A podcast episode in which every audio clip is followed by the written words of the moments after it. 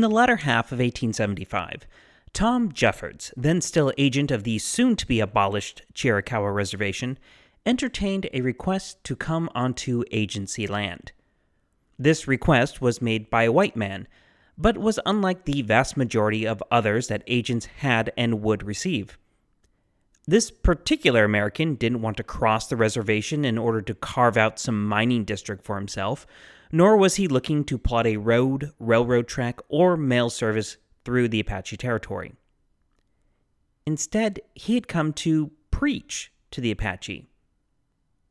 This was none other than someone we've already met, Daniel W. Jones, who in coming years would help found Mormon settlements in the Salt River Valley.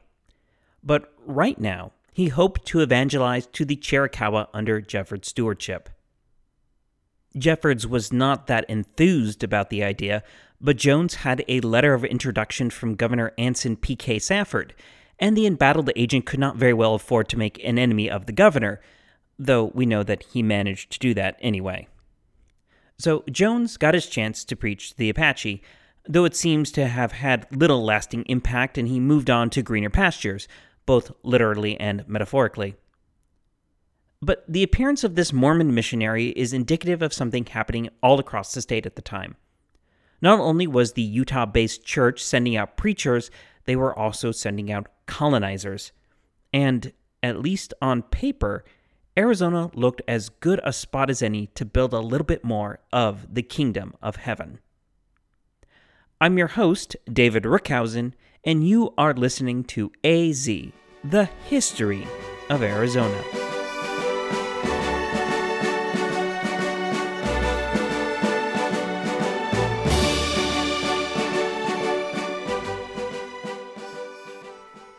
Episode 79 The Buckskin Apostle. Welcome back, everyone. I would like to start today by once again begging your pardon for essentially skipping out on getting an episode to you last week. Turns out that Thanksgiving and all the accompanying travel and family celebrations took a much larger chunk out of my time than I anticipated, followed by some looming deadlines at my actual day job. A special thank you to all of those who responded to my post on Facebook and Twitter to forgive my dereliction of duty, at least this once. Also, I guess this is a great time to plug that yes, I'm on Facebook and Twitter. Come find me under the handle of at AZHistoryPod. Let's talk some history together. But I'm back now, at least for, you know, a couple weeks before we get into all the fun that is Christmas and New Year's. So let's catch up.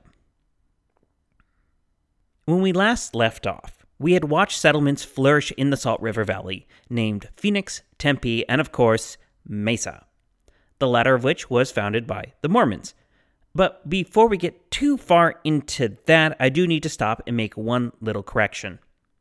I mentioned last time how some of the settlers of Lehi weren't on board with Jones's very welcoming views toward the Amerindians and had decamped from the burgeoning settlement and had continued south toward Mexico. Well, the source I was reading at the time got this detail wrong, and I found it corrected in a couple of other places. It turns out this group did head south but did not continue into Mexico. They, in fact, set up shop along current State Route 80 at the settlement they called St. David. One of the founders of the community had actually served in the Mormon Battalion. See back in episode 21. So he was familiar with the area near the San Pedro River. Also, just in case you were wondering, the community takes its name from David W. Patten, who was an early Mormon apostle and was killed during hostilities in Missouri in the late 1830s. Okay, with that out of the way, let's zoom out again and begin our tale in earnest. As I mentioned last time, the church was ever exploring and setting up new colonies across the Great Basin, with its second president, Brigham Young, in particular interested in seeing as many successful colonies as possible pop up. In fact, you can thank the existence of some small podunk towns such as San Bernardino, California, and Las Vegas, Nevada, not to mention pretty much everywhere in Utah and Idaho, to the continual waves of members being sent further and further afield. The first forays of the church into Arizona happened in the late 1850s, when a small group of missionaries were sent to the Hopis in northeastern Arizona. This was, of course, to preach what the Mormons believed was the Word of God to the Amerindians, making them sort of the second coming of Father Garces and the Catholic Franciscans. However, there was something of a secondary reason that early state historian James H. McClintock passes along that I could not pass up. You see, it appears that Brigham Young had heard that the Hopi language was suspiciously similar to Welsh, and that they might, in fact, be a remnant of a group of Welshmen who had left their home countries in ages past and had set up shop in the American Southwest. So, this first group of missionaries actually contained a Welsh convert to the church who was sent along to confirm these rumors and, if true, interpret the gospel for his long lost countrymen. We today know, of course, this is a fanciful story with no basis in reality, something that this group realized after actually speaking with the Hopis for something like 20 minutes. The good news is these missionaries were treated much better than poor Father Garces was, and part of their group was left with the Hopis while the remainder returned to Utah. However, those who stayed would eventually be asked to leave because, as I feel we pointed out again and again on this podcast, the Hopis had their own faith and they were not really interested in adopting a new one. I want to note just two things from this early expedition. The first is that the group probably used the Crossing of the Fathers, which I mentioned way back in episode 11 as the place where the friars Dominguez and Escalante had crossed the Colorado River after returning from their trip into Colorado and Utah about a century beforehand. The spot, which was chiseled into rocks around Glen Canyon, now sits below the waters of Lake Powell. The second thing I want to mention is that this group was led by a remarkable explorer, missionary, and pioneer by the name of Jacob Hamblin. Jacob Hamblin really is at the heart of most of the Mormon forays into northern Arizona, so we need to spend some time properly introducing him.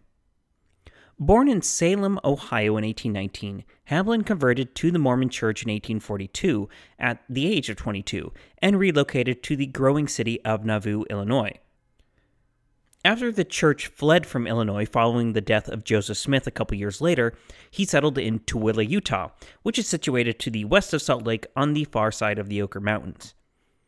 It's during this time that Hamblin would have a religious experience that affected him profoundly.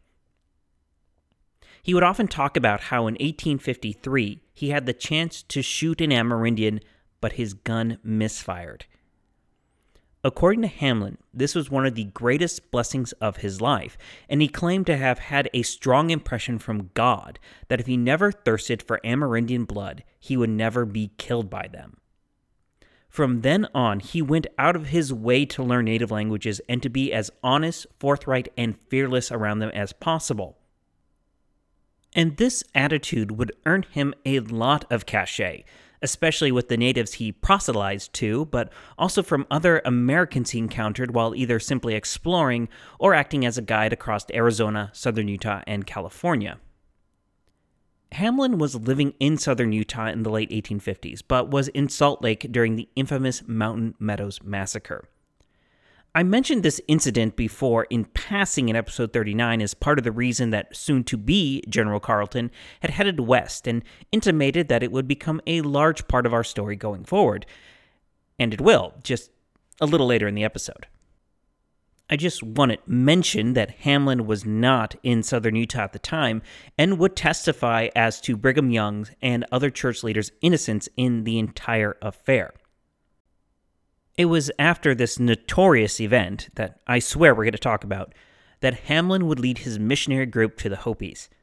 He would return again in 1859 and the following year, though his group was largely rebuffed by the Hopis and had very hostile run ins with the Navajos. The latter even killed a member of Hamblin's expedition in retaliation for three deaths the Navajos had experienced at the hands of white men, and then the hostile natives went on to say that they needed two more men to kill and they would consider the whole matter settled. As you can imagine, Hamblin did not agree to those terms whatsoever, but was still able to extricate his group from this precarious situation. Of course, you don't earn a reputation to be mentioned on a podcast like Hamblin does by only making three trips. As McClintock writes, quote, Hamblin had about as many trips as Sinbad the Sailor and about as many adventures. In 1862, again at the behest of Young, he led another expedition to the Hopis, but along the way tried to find a suitable crossing of the Colorado south of St. George, Utah. A really good fording spot was never actually found, but Hamblin and his company would manage to eventually reach the San Francisco peaks before heading across the Little Colorado to the Hopis once again. On this trip, he managed to induce three Hopi leaders to come back to Salt Lake with him, much like the pilgrimage that all Apache leaders were asked to make to Washington, D.C. And then, of course, he had to bring them back. During the course of this round trip, he would go around the Grand Canyon himself and even met the Havasupai deep down at the bottom with their waterfalls of blue water. And though success among the Hopis would always be limited, they were not the greatest issue for Hamblin and the other hardscrabble missionaries who kept heading toward their mesas. No, for them it was always the Navajo who kind of played the part of the Apache in this story, always vacillating between friend and foe and seemingly always willing to make peace and then take your horse if given half the chance. Three men were killed by Navajo near Mount Trumbull, which is by the north rim of the Grand Canyon southwest of Kanab, Utah, and nearly directly south of modern Colorado City. So Hamblin volunteered to parley with the tribe to see if he couldn't prevent future bloodshed. And it's around this time that Hamblin would become acquainted with the famous geologist John Wesley Powell, who was then exploring and mapping the Green and Colorado rivers, including through the Grand Canyon. Powell, who had lost his right arm during the Civil War, would later go on to become the second director of the U.S. Geological Survey, and I have been trying to find a way to shoehorn him into the narrative, so this will have to suffice. In 1870, ahead of his second trip down the Colorado River and Grand Canyon, Powell employed Hamblin to help negotiate with the Navajo and Hopi to ensure that his party could pass in peace. From Powell, we get a description of Hamblin that reads, quote, This man, Hamblin, speaks their language well and has a great influence over all the Indians in the region round about. He is a silent, reserved man, and when he speaks, it is in a slow, quiet way that inspires great awe. End quote. In the late fall of 1870, Hamblin was with Powell at Fort Defiance, both to smooth things over for the geologist, but also to see if he couldn't broker a more lasting peace. Though it was just another round of peace talks in a never ending series of soon to be broken promises on both sides, as a result of these negotiations, the Navajo did agree to stay to the south side of the Little Colorado River and not cross northward except in very rare circumstances. Coming home from this trip, Hamblin brought with him a minor Hopi leader by the name of Tuva. They managed to build such a rapport that Tuva welcomed future Mormon settlements near the Hopi dwelling at Oraibi on top of the third mesa. This place, called Moenkopi, would not last as a white settlement, but the good deed would not go unnoticed. You see, in the 1870s, a supply station started roughly two miles north of Moenkopi. When it became time to name the settlement, Mormon apostle Erastus Snow would name it after the friendly chief Tuva. Of course, 19th century Americans being notoriously bad at pronouncing native names, we know this place today by the corrupted name of Tuba City. As a personal aside, I do recall driving past the turnoff for Tuba City along US 89 for years and wondering why anyone would name a town in the high desert after a giant brass instrument. Well, now we know. So, this is just a small sampling of Hamblin's travels and expeditions during the 1850s, 60s, and heading into the 1870s. And it's through the course of all these travels and interactions with the natives that Hamblin received several honorifics, including Leather Stockings of the West and the Buckskin Apostle. The latter title is very flattering, but unfortunately a bit inaccurate as Hamblin never was actually ordained an apostle in the Mormon Church. But though he never got the official ecclesiastic title, he does have a small nod in Arizona if you know where to look. The tiny community of Jacob Lake, sitting at the junction of US 89A and State Route 67 north of the Grand Canyon, is named in his honor. But while I could go on about Hamblin, I mean, he's not dead yet, he wasn't the only one settling in northern Arizona at the time. Throughout the 1860s, Mormon settlements were creeping down from Utah, mainly along the Virgin River and Colorado River watersheds in northeastern Arizona. According to McClintock, the Virgin River wasn't exactly the best place for agriculture as a lot of it flows through steep canyon walls, as anyone who has driven Interstate 15 through the Virgin River Gorge knows. However, a clear tributary, erroneously called the Muddy River, was a way more suitable place for the agriculture based settlements Mormons usually went in for. One of the first colonies was in 1865 at a place called Beaver Dam on the north side of the Virgin River. However, trouble with the eponymous beavers constantly blocking irrigation ditches, combined with flooding on the Virgin itself, doomed this community. A decade later, however, more settlers tried their hand, and the result is the community of Littlefield, still in existence today we find other communities called St. Thomas, St. Joseph, Overton, and Callville popping up in that region, with Callville and later St. Thomas being named the county seat of Paiute County when it was split off from Mohave County in 1865. Of course, you will remember from episode 55 that the Paiute County was not long for Arizona and was soon given, over much protest, to Nevada the following year. Ironically enough, when Paiute was given to Nevada, forming what is today Clark County, the county seat was moved over to another sleepy Mormon agricultural settlement that it established in 1855 that I'm sure you've never heard of. It was called, uh, let me check my notes, Las Vegas. We continue to find post offices established at St. Thomas, St. Joseph, and Overton into the 1870s, but eventually these towns slowly disappeared and today the former sites of both Callville and St. Thomas sit below the waters of Lake Mead.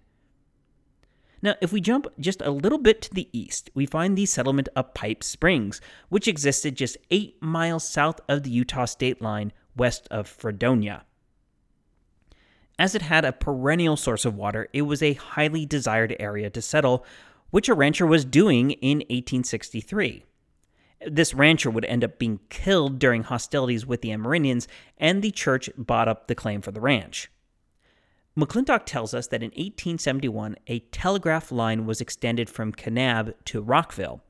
However, while both of these points are in Utah, the lines themselves were directed southward to go around some difficult terrain, so Pipe Springs became a telegraph station.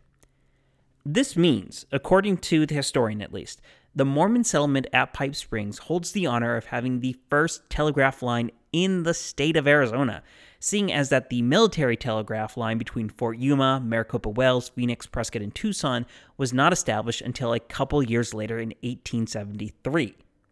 So, good job, Pipe Springs.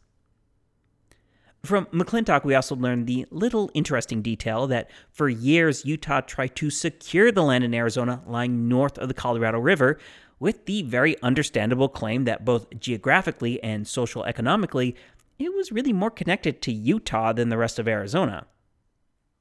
As recompense, they offered to give Arizona all the land south of the San Juan River, which runs through southern Utah roughly in an arc between the Colorado state line and the current site of Page.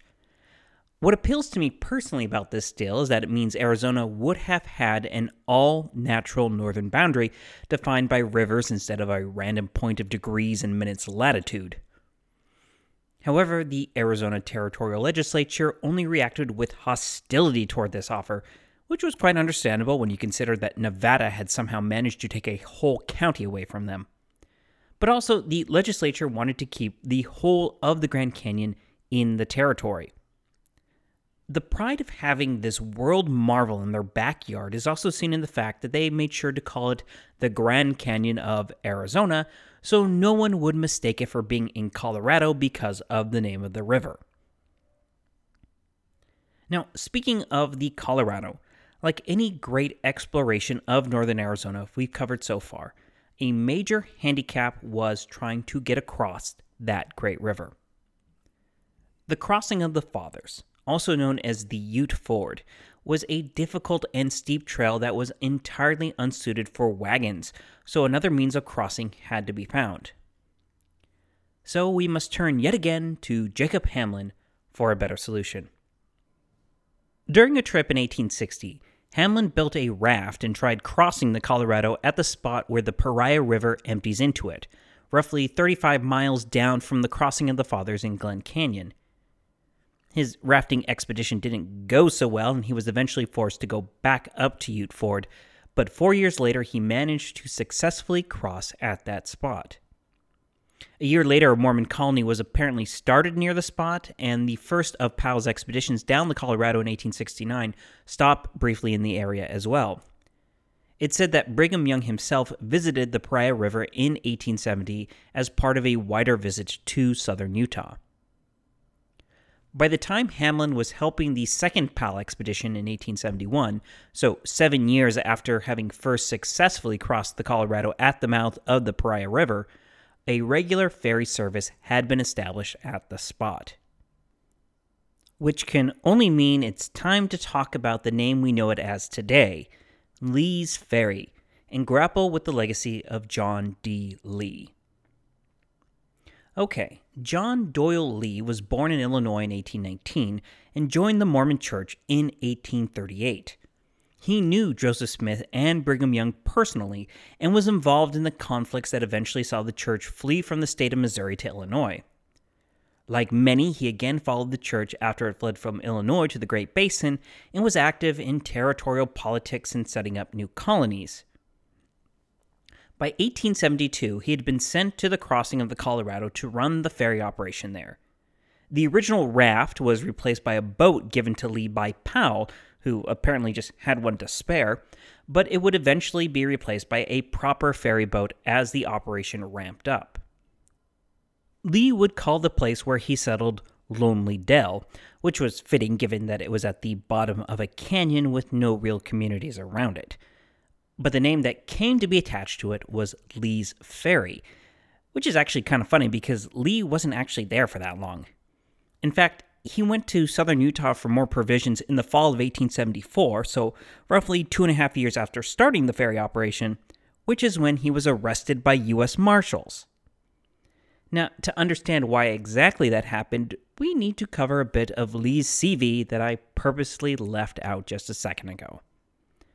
Also, as promised, it's time to talk about the Mountain Meadows Massacre. Okay, so the Reader's Digest version of the Mountain Meadows Massacre goes something like this. In 1857, upon hearing not very accurate reports that the Mormons in Utah were in defiance against the United States, President James Buchanan sent U.S. forces to squash the quote unquote rebellion. Though church members harbored a general antipathy toward the U.S. government, which they viewed as having done literally nothing as they had been persecuted and driven from at least two states for their religion, there was in actuality no real rebellion. In fact, another name for this whole episode is Buchanan's Blunder. But upon hearing that the U.S. Army was coming, the Mormons in Utah prepared for the worst, including being prepared to destroy their homes and flee yet again. Young, in particular, was defiant and indignant at the situation, declaring martial law and calling back men from missions to help resist the approach of the army. The counsel from church leaders was also to not supply any provisions to the army or others who might be crossing the territory out of fear of indirectly or accidentally supplying their enemies. And I will note that another wrinkle to all this is that for the past couple of years, the church had been going through what is now termed the Mormon Reformation. Young and other church leaders had grown concerned that people had gotten so caught up in the fight for survival in their new frontier homes that they were forgetting their religious duties. This led to rounds of fire and brimstone, repenty, repenty type sermons that utilized a lot of Old Testament imagery and language and came down especially hard on those who had dissented from or were opposed to the church. And this, unfortunately, is where the Baker Fancher Party comes in. This California bound wagon train, full of men, women, and children, mainly from Arkansas, had the misfortune of crossing through Utah during this period of high tension. Now, they did cross paths with Jacob Hamblin heading up to Salt Lake, who directed them towards a spot in southwest Utah known as Mountain Meadows that had good pasture land for their animals. However, as they traveled, they grew enraged as people would not sell them supplies, or would only do so at exorbitant prices. And they did themselves no favor when, according to which source you are reading, some men claimed that they either had a gun that had helped kill Joseph Smith or had participated in a brutal massacre of Mormons at a spot in Missouri known as Haun's Mill. Sprinkle in the fact that Mormon apostle Parley P. Pratt had recently been killed in Arkansas, something the Eastern press seemed to actually be pleased about, and what you have is a giant recipe for disaster. That disaster came when tempers flared and Mormon militia, with Lee's help, convinced the local Paiutes to attack the wagon train. On September 7, 1857, the Paiutes and militia members disguised as Paiutes attacked the train, which turned into a siege as the party literally circled their wagons. It appeared that at one point the militia were certain that someone knew that white men were involved, so their plan to blame everything on the Paiutes was ruined unless everyone old enough to testify was wiped out. So Lee, rode into the party's camp under a white flag, claiming to have made peace with the Paiutes and that he and his men would guide the embattled party back to safety in Cedar City. Instead, once they got the wagon train moving, at a signal from Lee, the militia turned their guns on the wagon train and killed more than 120 people, leaving alive only 18 children who were too young to be able to testify. Because of the Civil War, the investigation into the massacre was pushed back by a good decade, by which time John D. Lee had fled Utah to his ferry, though I've seen one source say that he was actually sent there by Young because he was an uncomfortable reminder of what had happened, in addition to being a liability. After being arrested in 1874, Lee would be put on trial twice.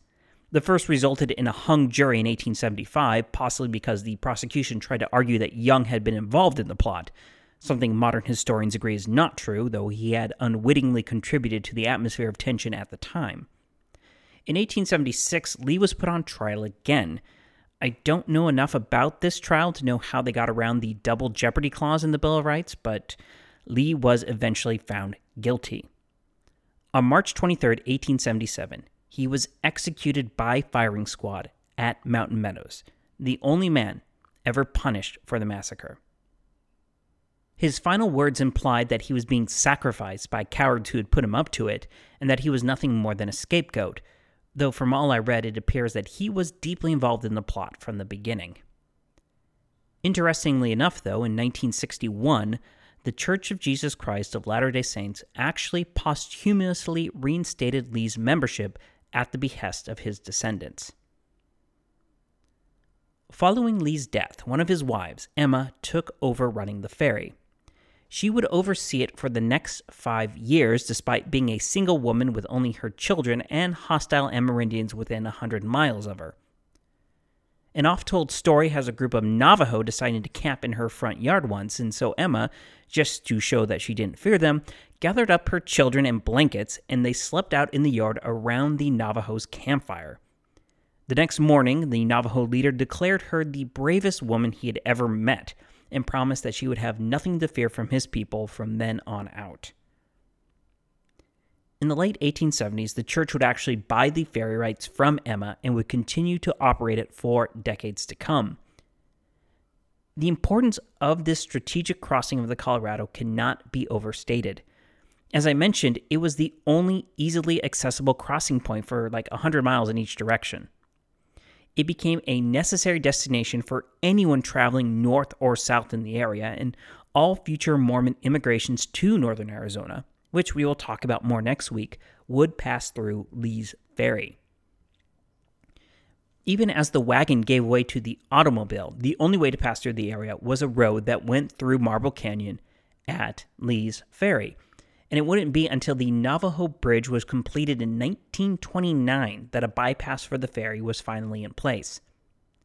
Fun fact the celebration of that bridge was attended by Heber J. Grant, then president of the Mormon Church, and it was christened with a bottle of ginger ale because prohibition was in effect at the time. With that amusing little anecdote, I'm going to leave things here for this week.